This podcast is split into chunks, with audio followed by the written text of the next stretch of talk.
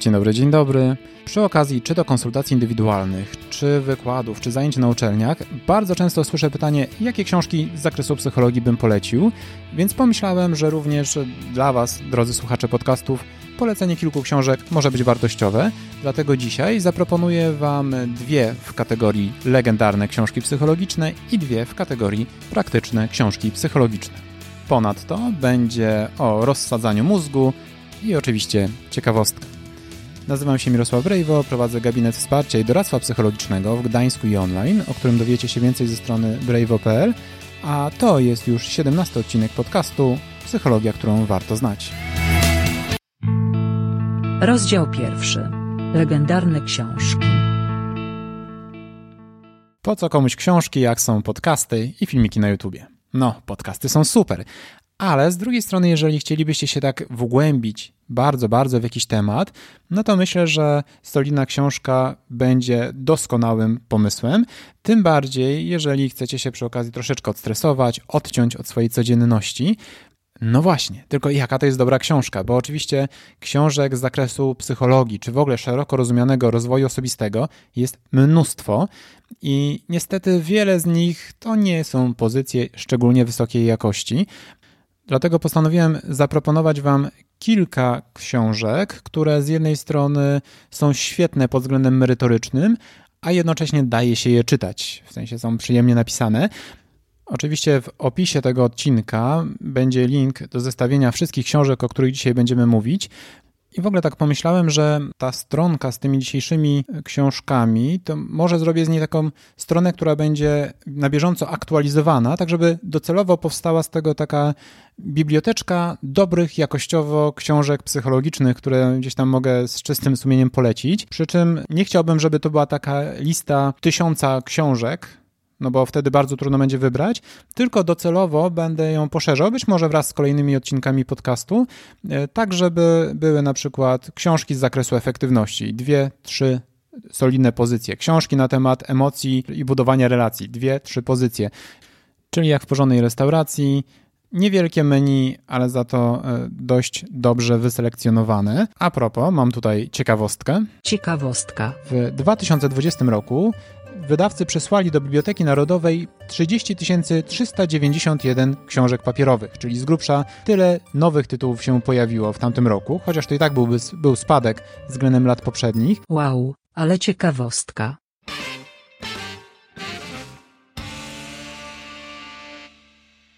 To zacznijmy budowanie naszej psychologicznej biblioteczki. Na początek cztery pozycje. I tak jak mówiłem, zacznijmy od tych legendarnych książek, czyli dwie książki, które zresztą były polecane również przez Was, to znaczy słuchaczy podcastu na naszej grupie Psychologia, którą warto znać. Y, książki, które, o których myślę, że wiele osób słyszało, ale czy czytaliście na pewno? No właśnie, może warto, y, może będzie to dla Was przydatne, żeby jednak po nie sięgnąć. Pierwsza książka. Czy książka wydana zaledwie 10 lat temu, w 2011 roku, może być nazywana już dzisiaj legendarną. Według mnie, jeżeli w tej książce autor podsumowuje właściwie swój dorobek naukowy, a tym autorem jest ktoś taki jak Daniel Kahneman, no to owszem. Kim jest Daniel Kahneman dla niewtajemniczonych? Kojarzycie takiego piłkarza jak Pele? Albo taki zespół muzyczny jak Beatlesi? No właśnie, no to Daniel Kahneman to taki Pele psychologii, chociaż nie tylko, bo też ekonomii. Zresztą za swoje osiągnięcia dostał w 2002 roku Nagrodę Nobla z ekonomii, no bo jak, bo jak wiecie, w dziedzinie psychologii nie przyznaje się Nagrody Nobla. I oto za sprawą książki Pułapki myślenia o myśleniu szybkim i wolnym możemy poznać najciekawsze wnioski z wielu, wielu lat badań na temat racjonalności ludzi, na temat tego, jak często nasze decyzje nie mają wiele wspólnego z logiką, chociażbyśmy sobie tego życzyli.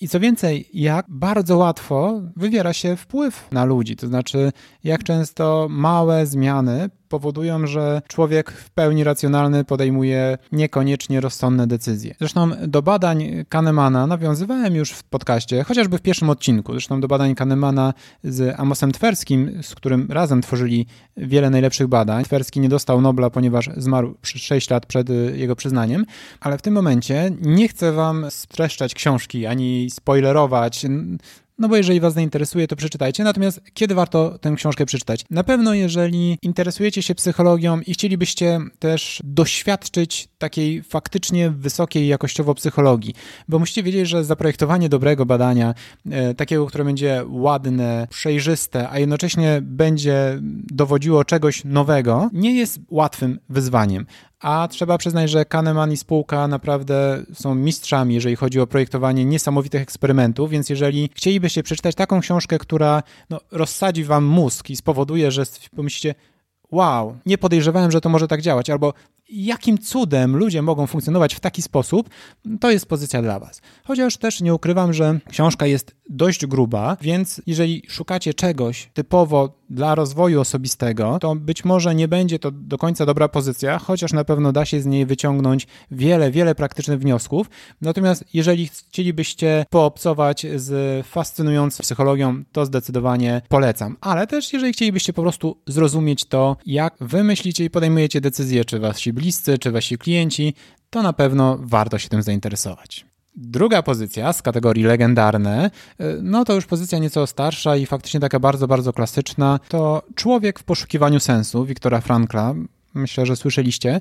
Książka składa się z dwóch części. I w pierwszej części autor, który jest y, psychiatrą i spędził trzy lata w obozach koncentracyjnych podczas II wojny światowej, z jednej strony opisuje doświadczenia swoje i też osób, które mu towarzyszyły, starając się przy okazji dociec jakim cudem ludzie potrafili przetrwać, jak znajdowali sens funkcjonowania w takich warunkach. Więc jest to książka y, taka bardzo przejmująca, opisująca trudne losy, ale jednocześnie myślę, że dająca trochę nadziei i też pokazująca wiele cennych wniosków na temat y, szukania sensu w życiu, szukania radości z życia, więc myślę, że warto ją przeczytać, tym bardziej, że jest to stosunkowo krótka książka. Tak jak mówiłem, ona składa się z dwóch części. Druga część jest poświęcona założeniom logoterapii, czyli takiego podejścia terapeutycznego zaproponowanego przez Frankla. I to jest część, która może nie być dla Was interesująca aż tak bardzo, więc jak ją sobie odpuścicie, to myślę, że nic się nie stanie. Natomiast ze względu na tę pierwszą część, na pewno warto książką się zainteresować. W ogóle, jeżeli chodzi o to odpuszczanie, nie wiem jak do tego podchodzić podchodzicie, natomiast ja myślę sobie, że zwłaszcza jeżeli chodzi o takie książki naukowe czy popularno-naukowe, to niekoniecznie trzeba je czytać od deski do deski, czasem warto sobie spojrzeć wyrywkowo, szukając tego, co konkretnie Was interesuje. Natomiast kiedy warto przeczytać tę książkę? No na pewno, jeżeli chcecie zrozumieć, jak ludzie funkcjonują w trudnych sytuacjach i jak dają sobie radę. Rozdział drugi. Praktyczne książki.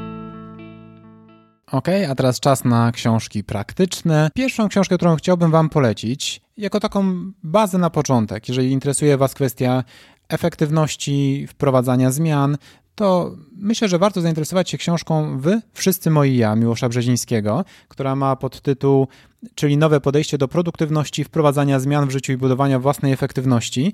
Jest to książka po pierwsze o tyle dobra, że napisana bardzo przyjemnym językiem. Po drugie, to jest jedyna dzisiaj polecana książka polskiego autora, więc tym bardziej cieszę się, że mogę to zrobić, bo jest to faktycznie kawał solidnej książki, która bazując na podstawach naukowych i to takich raczej świeżych badaniach, daje bardzo dużo praktycznych rozwiązań, więc dla kogo ta książka i kiedy powinniście po nią sięgnąć?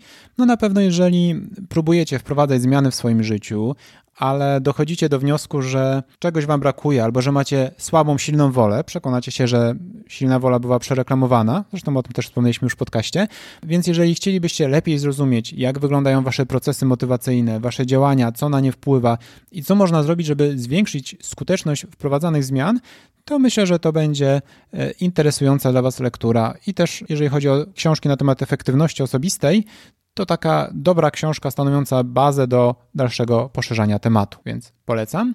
I pozycja numer 4 dzisiaj, czyli też druga z kategorii książki praktyczne, to książka Mała Wielka Zmiana Roberta Cialdiniego, Steve'a Martina i Noe Goldsteina.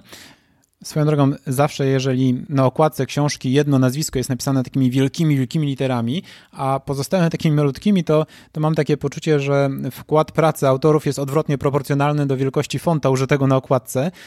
Nie wiem, jak było w tym przypadku, ale na pewno nazwisko Roberta Cialdiniego jest zdecydowanie największe, e, ale też dlatego, że to jest najbardziej rozpoznawane nazwisko i być może słyszeliście o innej jego książce, Wywieranie wpływu na ludzi, która myślę, że mogłaby spokojnie znaleźć się w kategorii książki kultowe, ale ja chciałem zaproponować Wam akurat tę pozycję, bo to całkiem interesujące zestawienie 52 takich małych zmian, które możecie wprowadzać w różnych obszarach swojego życia, po to, żeby osiągać nieco większą skuteczność.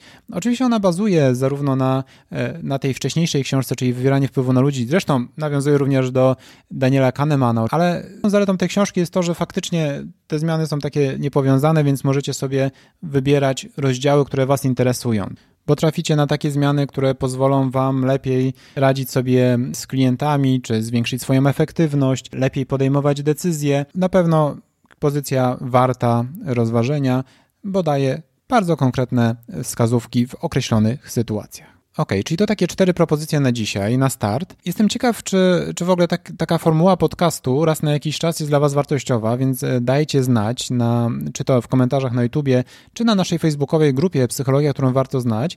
Bo jeżeli uznacie, że ma to dla Was sens, to myślę, że raz na kilka, nie za często, myślę, 10-15 odcinków, mógłbym robić właśnie taki odcinek e, poświęcony na przykład trzem, czterem książkom w konkretnych obszarach, czyli na przykład trzy, cztery książki warte polecenia na temat tego, jak budować relacje, czy trzy, cztery książki na temat radzenia sobie z emocjami, albo wiedzy na temat mózgu, czy właśnie wprowadzania zmian. I z takim założeniem, które sobie przyjąłem, że nie chodzi tutaj o to, żeby wam te książki streszczać, ale raczej wskazać, w którą stronę pójść, w zależności od tego, jaki temat związany z psychologią by Was interesował. I oczywiście wszystkie te książki będą wspólnie tworzyły tą naszą taką biblioteczkę książek psychologicznych, do której zaczątków link podaję w opisie. Przyznam, że też mnie tak troszeczkę korci, żeby e, może za jakiś czas zrobić również odcinek na temat książek z zakresu psychologii czy rozwoju osobistego, których nie warto czytać, albo takich, które wiele obiecują, ale zupełnie tych obietnic nie dowożą, albo po prostu są wręcz szkodliwe. Więc jeżeli taki odcinek na temat książek, od których trzeba trzymać się z daleka, też byłby dla Was interesujący, to oczywiście dawajcie znać. Podsumowując, jeżeli chcecie doświadczyć psychologii naukowej na najwyższym poziomie, a jednocześnie zrozumieć, jak bardzo ludzie potrafią być nieracjonalni, to zdecydowanie pułapki myślenia Daniela Kahnemana. Jeżeli chcielibyście porozważać troszeczkę kwestię sensu życia i też zrozumieć, jakim cudem ludzie potrafili funkcjonować w okrutnych warunkach, to zdecydowanie w poszukiwaniu sensu Wiktora Frankla. Odnośnie praktycznych książek, jeżeli chcecie poprawić swoją efektywność, wprowadzić zmianę, zerknijcie do książki o dość dziwnym tytule Wy wszyscy moi ja, a z kolei jeżeli chcecie wprowadzać małe zmiany w różnych obszarach swojego życia, także w biznesowych, to myślę, że mała wielka zmiana e, Roberta Cialdiniego i spółki będzie dla Was dobrym adresem. Dziękuję za wysłuchanie tego odcinka, a już za dwa tygodnie, czyli 7 września, porozmawiamy o dość trudnym temacie, czyli o przemocy w relacjach bliskich sobie osób. Do usłyszenia.